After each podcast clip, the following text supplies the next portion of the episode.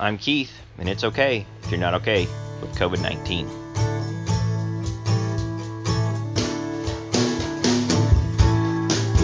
A little bit of a special episode. Special might not be the right word for it, but unique episode today. I, like many of you, am working from home, just wrapping up my third week of being away from um, the office and my coworkers. And so, recording this episode at home, just as um, our other co-hosts, Renee, Kate, and John, are are continuing on with their work uh, in this in this time. I hope to do some some more recordings with them or parts of us here in the next few days and weeks. But wanted to take just a minute to touch base with you, our listeners, uh, to see how you're doing and to let you know that we're in this with you. You're not alone. And so, what I wanted to do today is just walk through three sets of dichotomies, three sets of words that we hold uh, together at the same time that are really uh, sort of contrasting ideas, but somehow we're experiencing them simultaneously uh, in these in these days. Before I jump into that, I want to uh, remind you that the views and opinions expressed in this podcast do not necessarily represent Johnson County Mental Health Center or Johnson County government. And uh, also, if you are experiencing a mental health crisis or someone you are with is experiencing a mental health crisis in these days, please call and reach out for help. 913 268 0156 is our 24 7 crisis line. And if you uh, are not in crisis but, but are still having some mental health concerns, uh, you can still reach out for help. We're still offering services uh, virtually and over the phone. And so you can call and call us and get things started. Uh, you can call us at 913 826 4200. That's 913 826 4200. And they'll take your information, and then someone from Renee's team actually will reach out to you and see how you're doing and see what the next best steps are. Okay, so these these sets of words.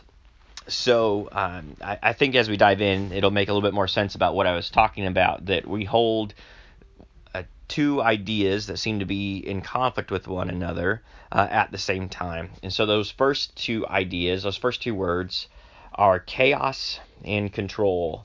I don't know about you, but uh, I feeling a little bit of chaos right now. In fact, uh, throughout this episode, you may hear the sounds of any one of my 27 kids or my uh, two dogs or even my uh, my wife who's at home trying to work at the same time as I am with those 27 kids and two dogs. And so uh, it's just a little bit chaotic around here, and it doesn't take too far to jump into the news and see that it's not just chaotic in my house; it's chaos uh, around around our communities, around the country, around the world, and uh, and a lot of anxiety can come uh, from that. And um, as our situations change, our rhythms change, we know we didn't have uh, we didn't have control. We we're kind of just thrown into a disruption of our normal days and patterns. Uh, with uh, schools being canceled, uh, with uh, the requirement mandated to work from home, uh, some of us maybe losing a job or being cut off from our social groups or our family members, um, not being able to be with with friends who are receiving medical care because uh, guests aren't allowed in, in hospitals. And, and all of that just feels like chaos. It's completely out of our control. And so for sure these days are days where we feel chaos. At the same time there are days when we have a different level of control than we normally do.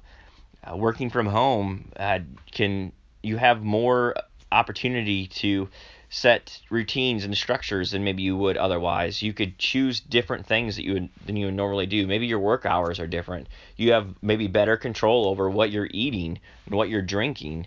Uh, better control over your exercise schedule, how often you're getting outside, more control over how often you're calling friends and family, uh, more control over rhythms and patterns of self care and coping uh, in your life. And so somehow, even though on the one hand the world is more chaotic, on the other hand we might have just a little bit more control than we normally do over our day-to-day routine and schedule.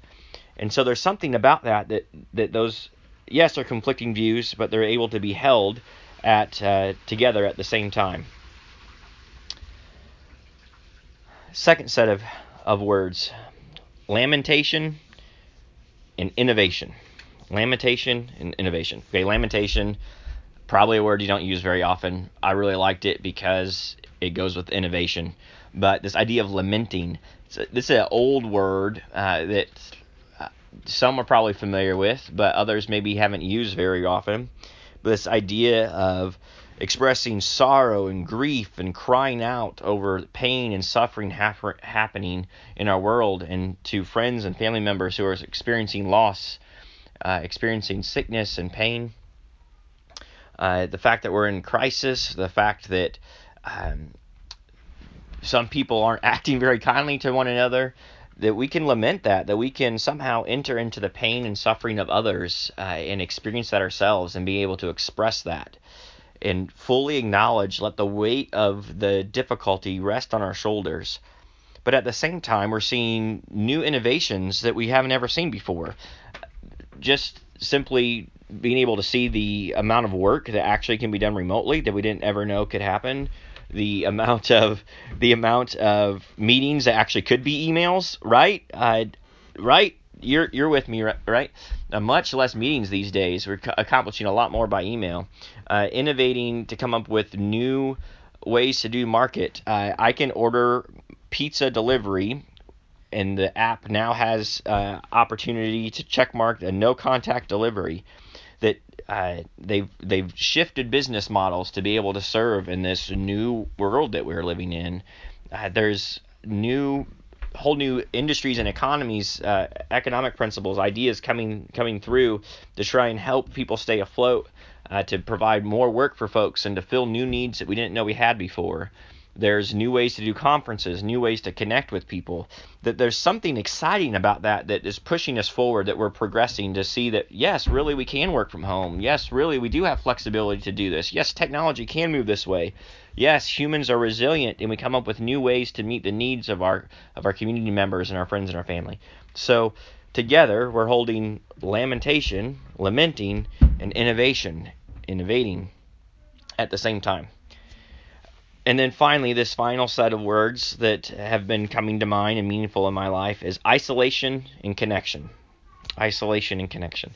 And so, whew, feel isolated? I know that I have again, three weeks working from home. And so I haven't seen any of my work friends for at least three weeks, maybe a little bit more than that. Uh, even my uh, sister who lives across town, haven't seen her for three weeks. Um, haven't been able to connect with my work friends who are, you know, usually working in the cube right next to me. So being able to jump out and talk to them. Haven't been able to just get out and do something creative and new. Just feel a little bit cut off. And I know that that you may feel that even more than, than me, depending on what your your health situation or where you live. But somehow, I also feel more connected to those very same friends that I feel isolated from. I use an app called Marco Polo. It's like a video text app, basically, uh, kind of a cross between FaceTime and Snapchat in a way. So a little bit more back and forth communication, a little less temporary, a little a little longer uh, I've been grouping friends together, and we've been able to talk on a daily basis through that. And it's almost like a video log you're sharing with other people. And somehow, even though I'm not seeing my work friends as uh, often or at all, I feel more connected to the people that I've that I've added in, in this way and been able to express really what we're feeling and what we're struggling with, what's easy, what are we learning about ourselves.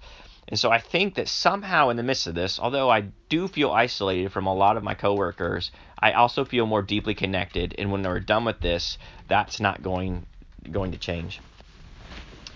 So we have these realities that we hold in tandem that seem like just jointed ideas, but really are um, somehow able to be experienced at the same time. Chaos and control, lamentation, innovation, isolation, and connection.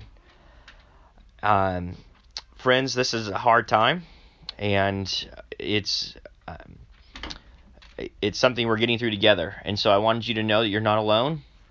We're here from you. There's others. There's others here for you, and uh, t- together we can get through this.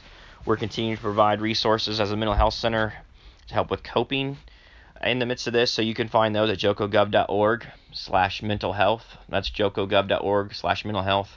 And you can also sign up. We're giving, uh, we're sending out a weekly mental health moment to help people think through kindness and coping strategies and how to connect with one another. And as long as we keep doing that, as long as we keep connecting with one another, we'll be able to get through this together. Uh, we can do it. It'll take us all. We're all experiencing these same feelings. We're all experiencing uh, the same anxiety and stress at different levels. And uh, together, uh, we can get through this. So hang in there. I'm Keith, and it's okay if you're not okay.